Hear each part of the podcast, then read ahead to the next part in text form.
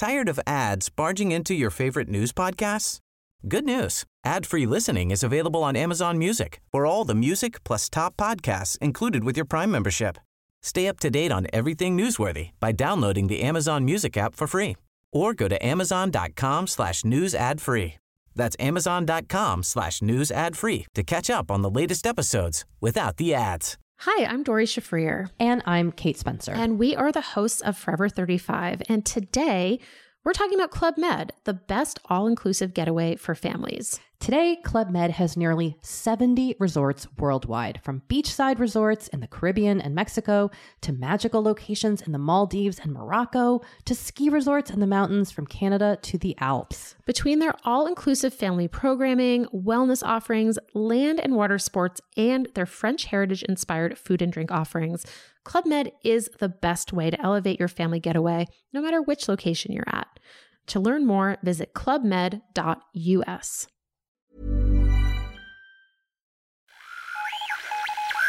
in the world is happening on Wall Street? Economic indicators. Who knows where this is going to end up? To understand the economy, you have to understand human nature.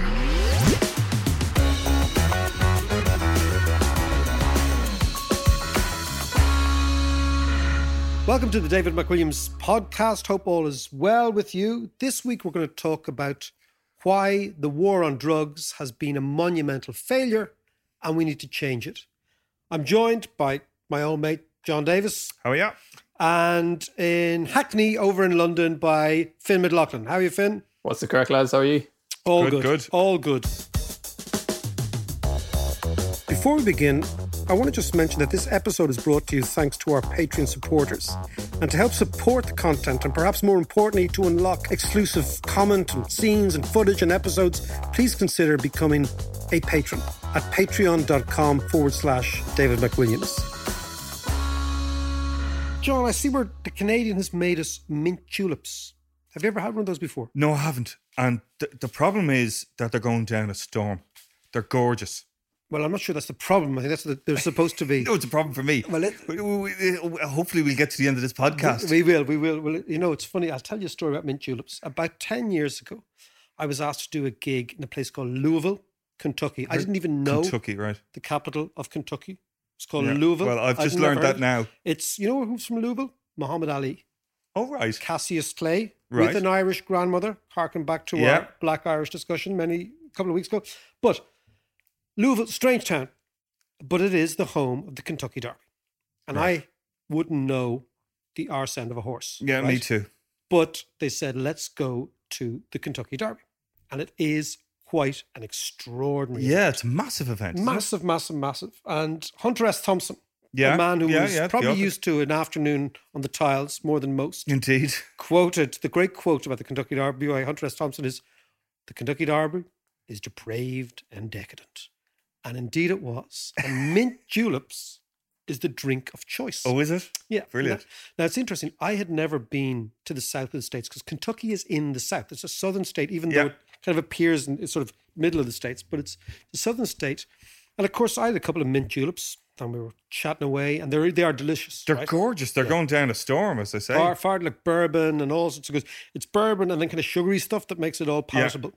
and lots of mint. There's a big bush of uh, There's mint. mint, the whole mint thing's going on. And of course, I'm looking at the horses, not really caring. But it's a bit like the Grand National. You have to have a bet. So I'm upstairs in this kind of swanky VIP place because I was doing this work for the Yeah. for the, this corporate. That's, that's the only place to go is VIP. Absolutely, absolutely. Anyway, so I decided to go down to have a bet. And I have a couple of bets and I'm chatting away. And I start chatting to a couple of locals who happen to be African Americans. Right. And I say to them, come on up. I'm up at this VIP place. Come on up. We'll have a few drinks. And they came up with me. And it was really shocking for me because the white people I was with, the sort of good old boys from the South, let's just say they weren't the friendliest to Really? these guests. And I was really When was this, by the way? This was about 2007, 2006, Okay. 2000, quite, quite a while ago. Yeah. It was unusual for me because I'd never seen it. I didn't expect it. So explicit. It was subtle. It was basically, we're not going to hang out with you now that you're hanging out with these people. Oh, okay. It was really, really strange. so, what was their reaction? The African Americans' reaction? Um, Were they used to this, or did they kind of? Now it was interesting. Maybe because I was European, Irish, whatever. I asked them because I was quite shocked by it. I said, "Is Mhm. this something that happens?" And they said, "Yeah, it happens all the time." It's really, really a strange, strange manifestation of something that's very deep in the United States that we don't see Yeah, and we don't have. and don't appreciate Well, it, the ingrainedness of, of that racism in, in the southern well, states. Well, it's just, it's it's kind of casual sort of racism, and I think we what we don't understand is the legacy of slavery and how that has profoundly framed the discussion on race in the United States, which doesn't seem to be from what you see in Ferguson and what you see in all these areas of the states. Doesn't seem to be getting much better, right. which is kind of kind of mad, but Yeah. that's part of the American Maybe maybe we shouldn't be surprised. well, it's that. interesting and it's really related to the discussion I want to have. Is that two things? One is the mint julep, loads and loads of boozing, bourbon, Kentucky, whatever, is a legal drug. yeah. Celebrated, offered, made available, taxed, and totally legitimate. Yeah. Nobody goes to jail over booze. On the other hand, these African Americans that I was talking to, now I didn't ask them about it, but I would suspect, given the figures that we know about it, that some of their mates, cousins, brothers are in jail over illegal drugs. One drug, booze, totally legal, totally fine, as destructive. The other drug, like weed or coke or whatever you have it, illegal, leading to an extraordinary level of incarceration. Not just that, but Yeah. that alone in the United States amongst black people in the main. Yeah. The vast majority of people in prison for drug offenses are black or Latino. So that's what I want to discuss. Yeah, the war on drugs, Mark. I mean, that's that kicked off when in the eighties because we've seen all the drug addicts and the damage it does to society and families and all the rest.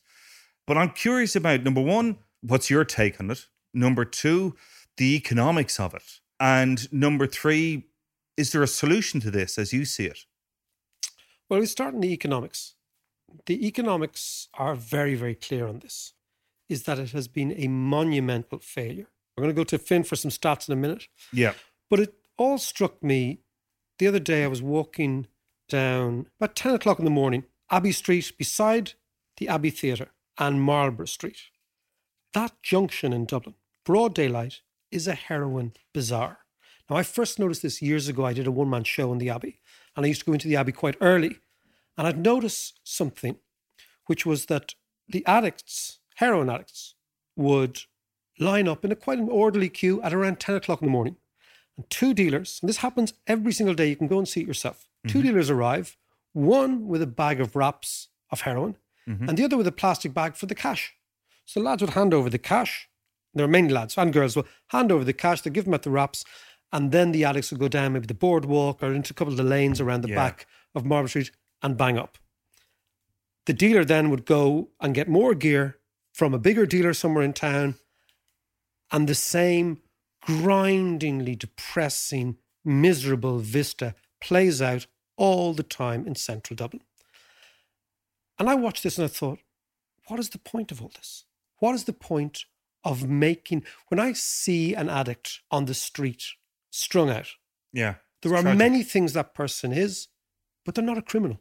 Yeah, They are addicted, they are unhealthy, they need help, but they're not criminals. And we have gone along with this extraordinary war on drugs, which has done what every single other effort of prohibition has done. Once you criminalize something that is addictive, whether it's booze and the mafia, yeah, Al Capone and all that sort of stuff, Yeah. and JFK's father, actually, who became subsequently the American ambassador Really? to, oh yeah, Oh wow. became the American ambassador to Britain. Yeah. Okay. Started as a bootlegger. Did a bootlegger. Jeez, I never knew that. Bootlegger is a nice term for a dealer. Yeah. Okay. So once you make something criminal, two things happen. The price goes up, and the type of people who get into the business, the quality of the person goes down, and you become a criminal enterprise. And then that criminal enterprise because it's driven by the high prices, which are very high profits, if you can stay in business and not get caught, you end up making a fortune. Therefore, you embolden and enrich the gangs, and they become more violent, protecting their own patch. This is what economics tells us. Yeah. And then ultimately, you get to a situation where Irish drug dealers are much more afraid of legality than incarceration. Yeah. What really terrifies them is this thing being made legal, because then the price would fall dramatically, the purity would change dramatically, and they're out of business. Yeah. But as long as we decide that drug taking is illegal and criminal, you begin the process whereby you have the Hutch Kinahan gang Yeah. type feuds and then various mini feuds, which are as violent, we just don't hear about Yeah, of them. course. And then you've got to think okay, look at human nature. Whatever reason it is, people like to get off their heads. You go back to history, okay? You go back thousands of years, you find evidence of people smoking weed, you find evidence of people doing opium, you find evidence of Pizarro, the uh, Spanish conquistador, was amazed at how quick the Incas could run. Oh, he was. He said, How the hell can they get messages to their king so quickly? Because they chew the coca leaf, they get a bit high, and exactly as cocaine does, it makes you much more energetic for a while. Yeah. So this has been Wow. the case. Look, it's been the case since you and I scored, I remember, a five spot of hash in Dunleary Shopping Centre Yes. on the night of our intercert results night. Do you remember that? And I do. and Peter was walking along, and he had the, he had the remember he had the actual little wrap of the five spot hash, and he met his ma, and he put it in his mouth, and he couldn't talk to her. She kept saying, "How And many?" and then he swallowed it. He says, "How many honors did you get in your leaving? So your intercert, Peter? We're going to speak. We're going to speak." And then, and then he swallowed our five spot of hash. Uh, he had a great night that night. Yeah, and he was stoned, and we were not. But like, I like to roll up Pete and smoke Pete. all I'm saying is, look, is like it's been around for years. It's So, so let me so, ask you. So it's human nature, and once we criminalize it, John, this is my point. We begin the process that leads to mass incarceration. About 15 years ago, I went in to teach a little bit of economics in Mountjoy. Yes, They I asked, do remember They that. asked me to Yeah. come in, talking about economics, talking about doing TV, talking about current affairs. So in the classroom were lots of guys in Mountjoy who really wanted to get on. They wanted to do the leaving cert. They wanted to get on. yeah. They said, you know, I'm not into this. Now we sat there, and I would say hundred percent of the people in the class were in there. How many of them were in the class? About forty. Oh, right. I would say all of them. Like we didn't do a head count, but Yeah, the yeah. conversation was flowing. We're in there for Maybe you should have done a drug. head count in case any of them had skied. That's true. But we're in there for drug offences and kind of petty drug offences. Yeah. You know, yeah. robbery, small scale criminality, all that sort of stuff. And I just remember thinking to myself, this is bullshit. Yeah. These are not endemically violent people. They are addicts. They have a heroin problem. But ultimately, putting them in Mountjoy, criminalizing them, Yeah. doesn't seem to me to And they're make more sense. exposed, I suppose, at, Much at more that exposed, to, to, to criminality in, in Mountjoy. They call it the, the University for Criminals. But let me ask you this the whole war on drugs, perhaps that was focused in the wrong place. Have you ever heard of a guy called Bruce Alexander? Nope. Bruce Alexander was a psychologist, professor of psychology in a Canadian university. And there was an old experiment that was done in the 60s on opium, and it became the basis for a lot of government policy on drugs and the war on drugs. And what it was, in short, basically, it was an experiment on rats. And it was all these rats in cages, in solitary confinement, essentially. And they gave them two bottles of water. One was pure water, the other water was laced with, with heroin. And the rat came up and he tasted the water, nice. Tasted the heroin water, nice. Kept going back to the heroin water and became a junkie and killed himself, essentially. And the media jumped on this as there is proof. There is proof of how dangerous drugs are. You take drugs, you will get addicted and you will die. Boom. And that was the basis of the whole war on drugs thing, or that came along later. This guy, Bruce Alexander, saw this experiment and thought, nah, I'm not happy with that. That doesn't quite fit. So, what he and his colleagues did, I think it was in the 70s, is he set up another experiment.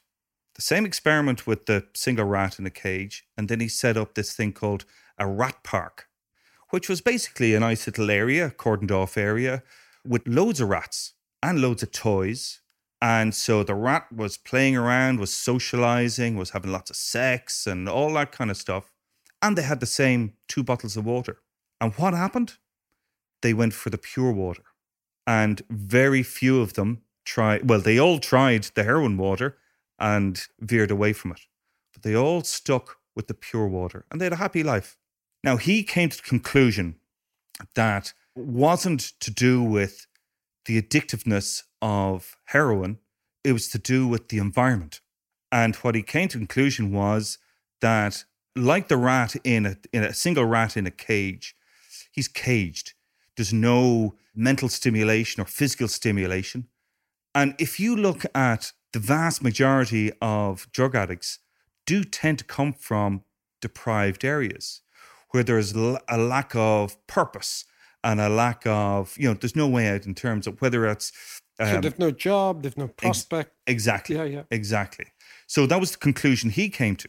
Now, obviously, what came back was, yeah, but rats are different to humans. And indeed they are. And while he couldn't carry out the same experiment with humans, he started going back and looking through history and um, uh, various different anthropological sources. And what he came to realize then was it was. Hi, I'm Kara Berry, host of Everyone's Business But Mine, and I am an all inclusive addict. Enter Club Med, the best all inclusive for you and your family. With resorts worldwide, from their family flagship resort, Club Med Punta Cana, to their only mountain resort in Canada, Club Med Quebec, they have everything you need to relax with their 20 plus sports activities, wellness programs. You can dine on delicious cuisine and make memories with your family. So book your next getaway with Club Med. Visit clubmed.us or call 1 800 Club Med or your travel advisor.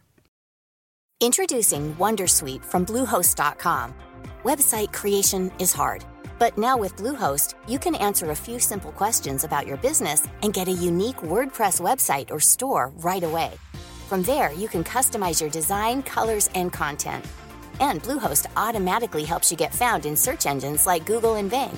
From step-by-step guidance to suggested plugins, Bluehost makes WordPress wonderful for everyone.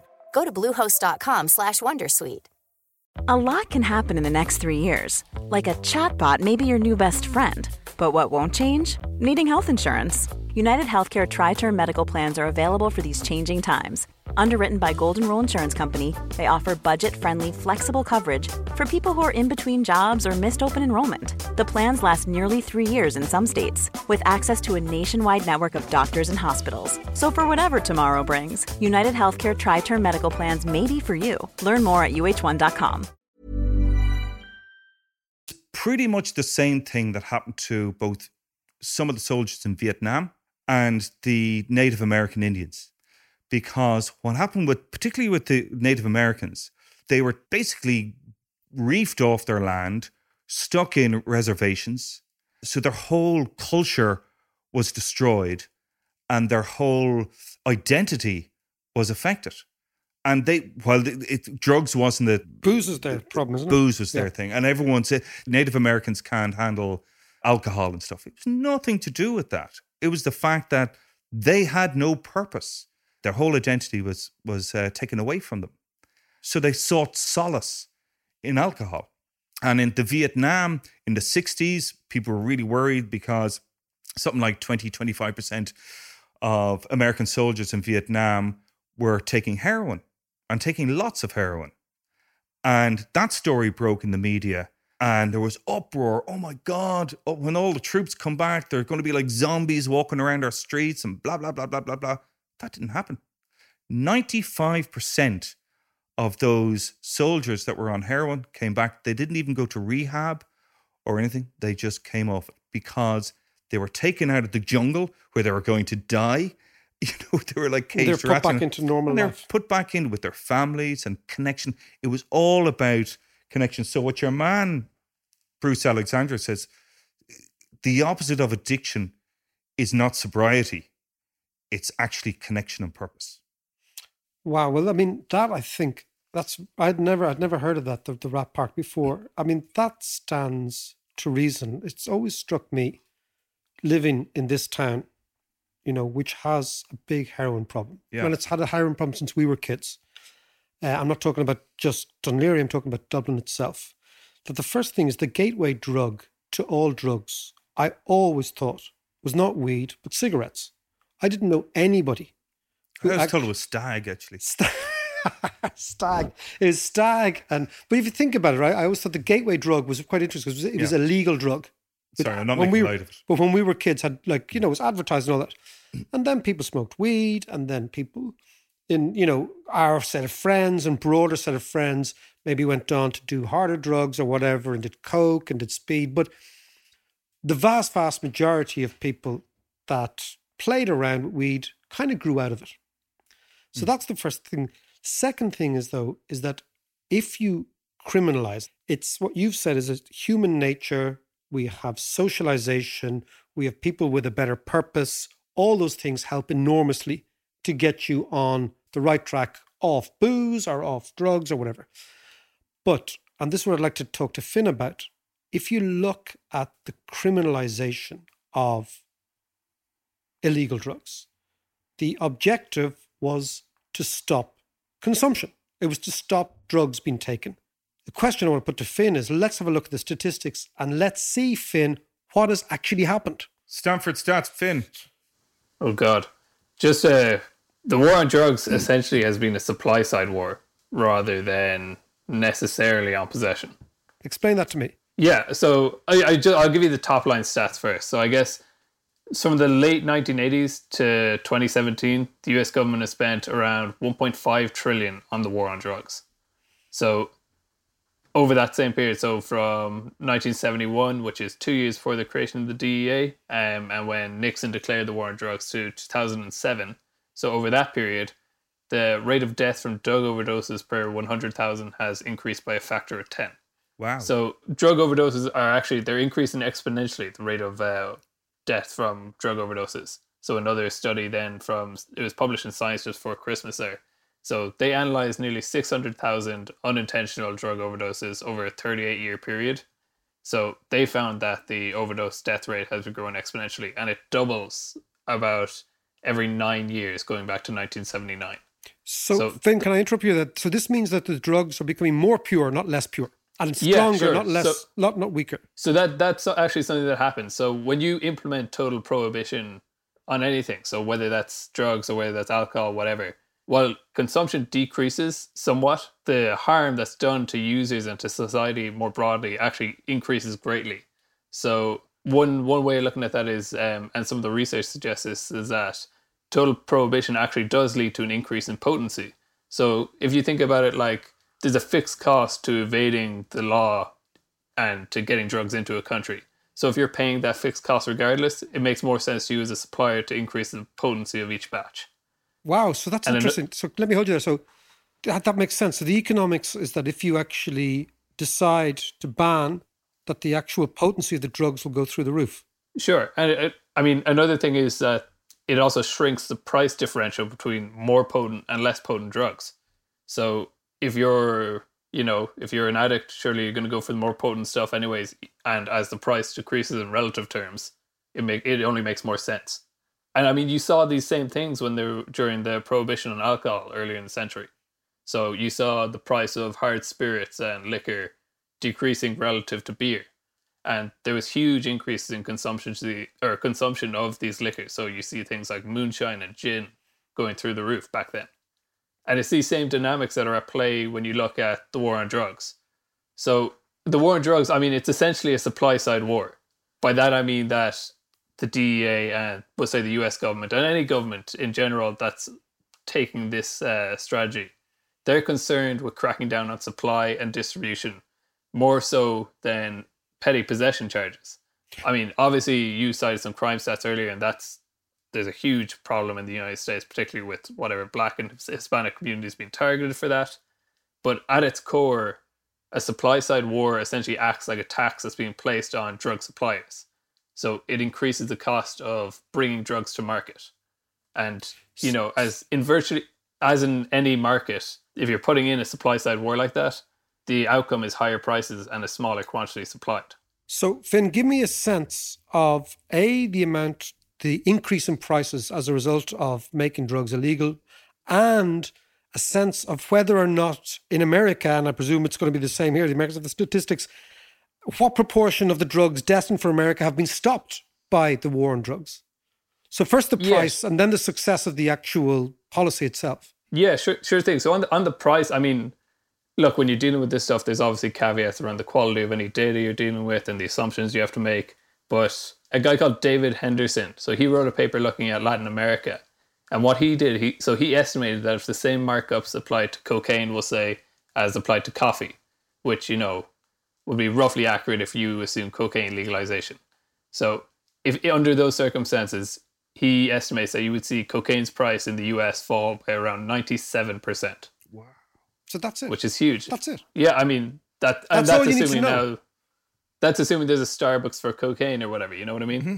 But but the the stats are huge. Um and then you you mentioned so what proportion of these drugs are actually being stopped. Again, the latest data I have on that between 2000 and 2010, so raw seizures of opium increased by more than 12,000%. To put that another way, the amount of opium seized increased um, in kilograms was 126 times what it was in 1990 in 2010. So they're, they're seizing a lot. Yeah, more or less. If, if you in raw terms, a lot. Yeah. Okay, so let's let's let's stand back. So you have prices going up. You therefore have extraordinary profit being made by the drug gangs that can stay in business. Mhm. This Yeah. attracts in other gangs who want part of that business.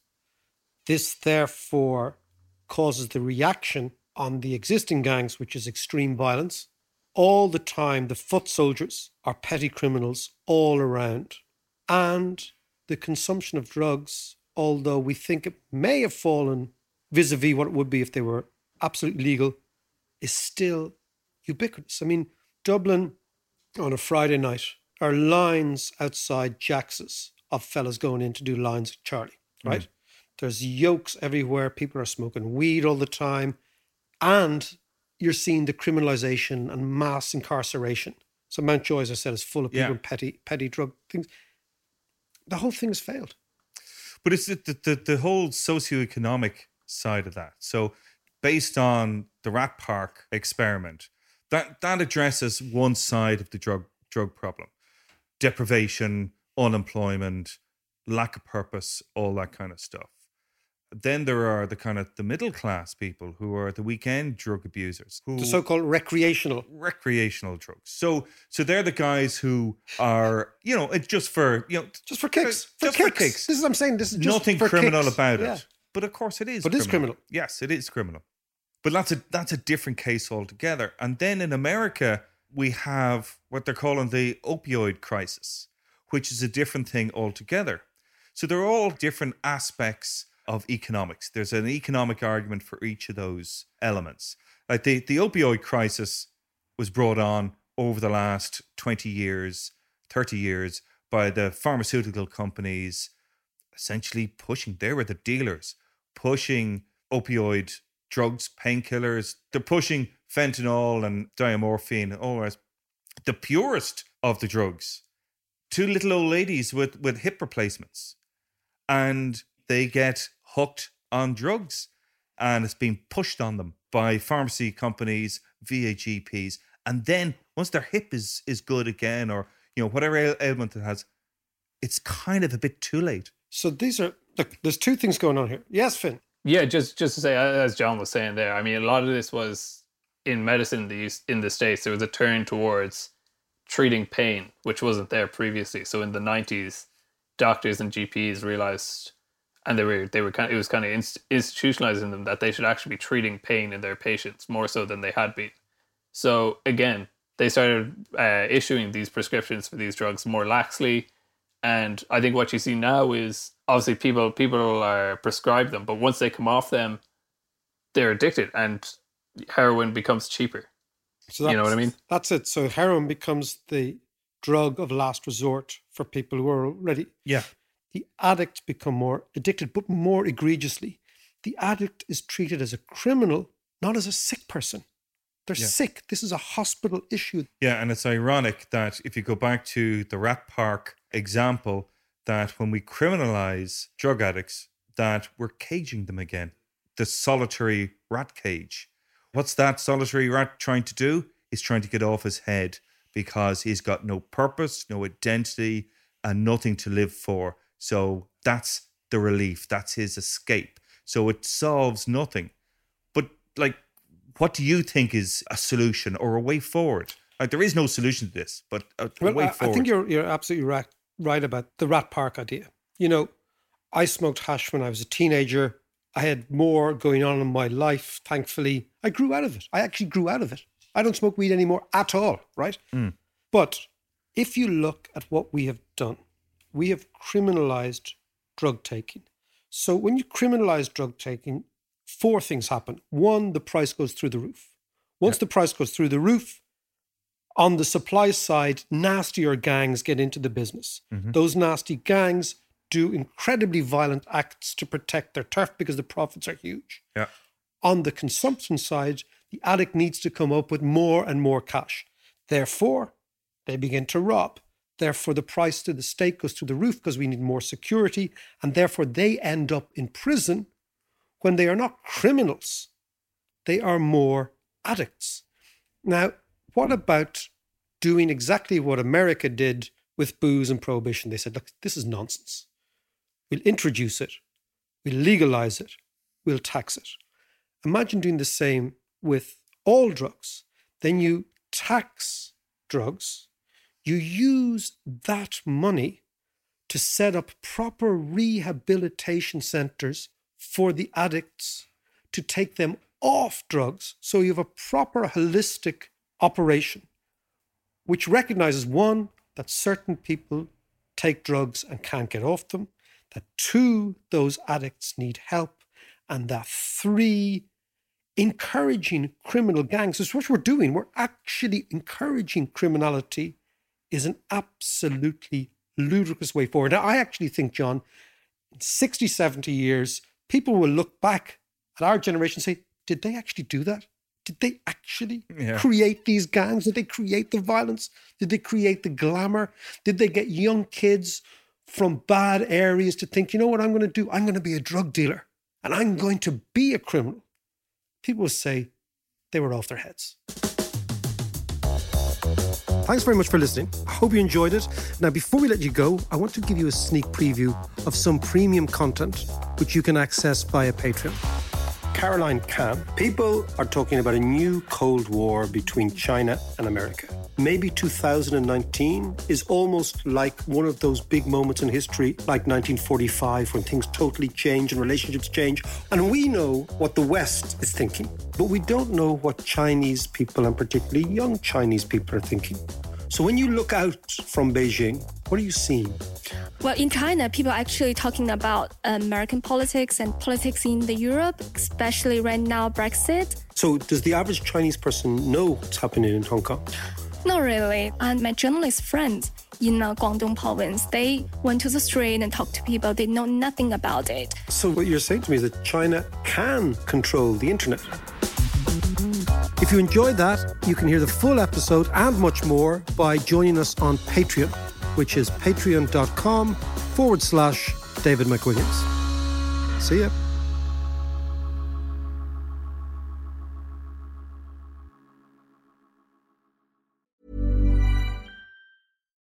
Botox Cosmetic, out of botulinum toxin A, FDA approved for over 20 years. So, talk to your specialist to see if Botox Cosmetic is right for you.